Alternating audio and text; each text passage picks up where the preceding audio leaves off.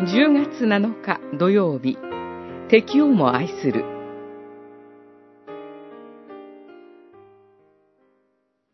しかし、私は言っておく。敵を愛し、自分を迫害する者のために祈りなさい。あなた方の天の父の異なるためである。父は悪人にも、善人にも太陽を昇らせ、正しい者にも正しくない者にも雨を降らせてくださるからである。マタイによる福音書、五章、四十四節、四十五節。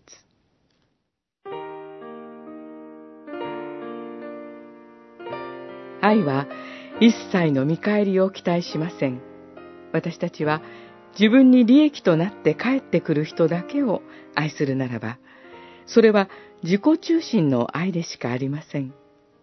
神の愛は、このような自己中心の愛とは全く違います。神の愛は無条件であり、無限でもあります。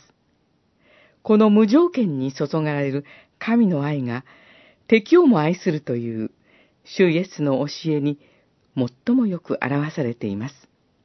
そして、この敵をも愛する行為は、主イエス・キリストの十字架を通して示されました。主イエスは、神に背を向けて自己中心の罪に生きる私たちを罪から救うために十字架にかかって死んでくださいました。私たちはこの主イエス・キリストの十字架の死によって神との和解がなされ、罪許されて神と共に生きていくことができるようになりました。私たちは、この無条件で無限の神の愛が自分にも注がれていることを知ることができます。その時、敵をも愛する愛に私たちは生き始めます。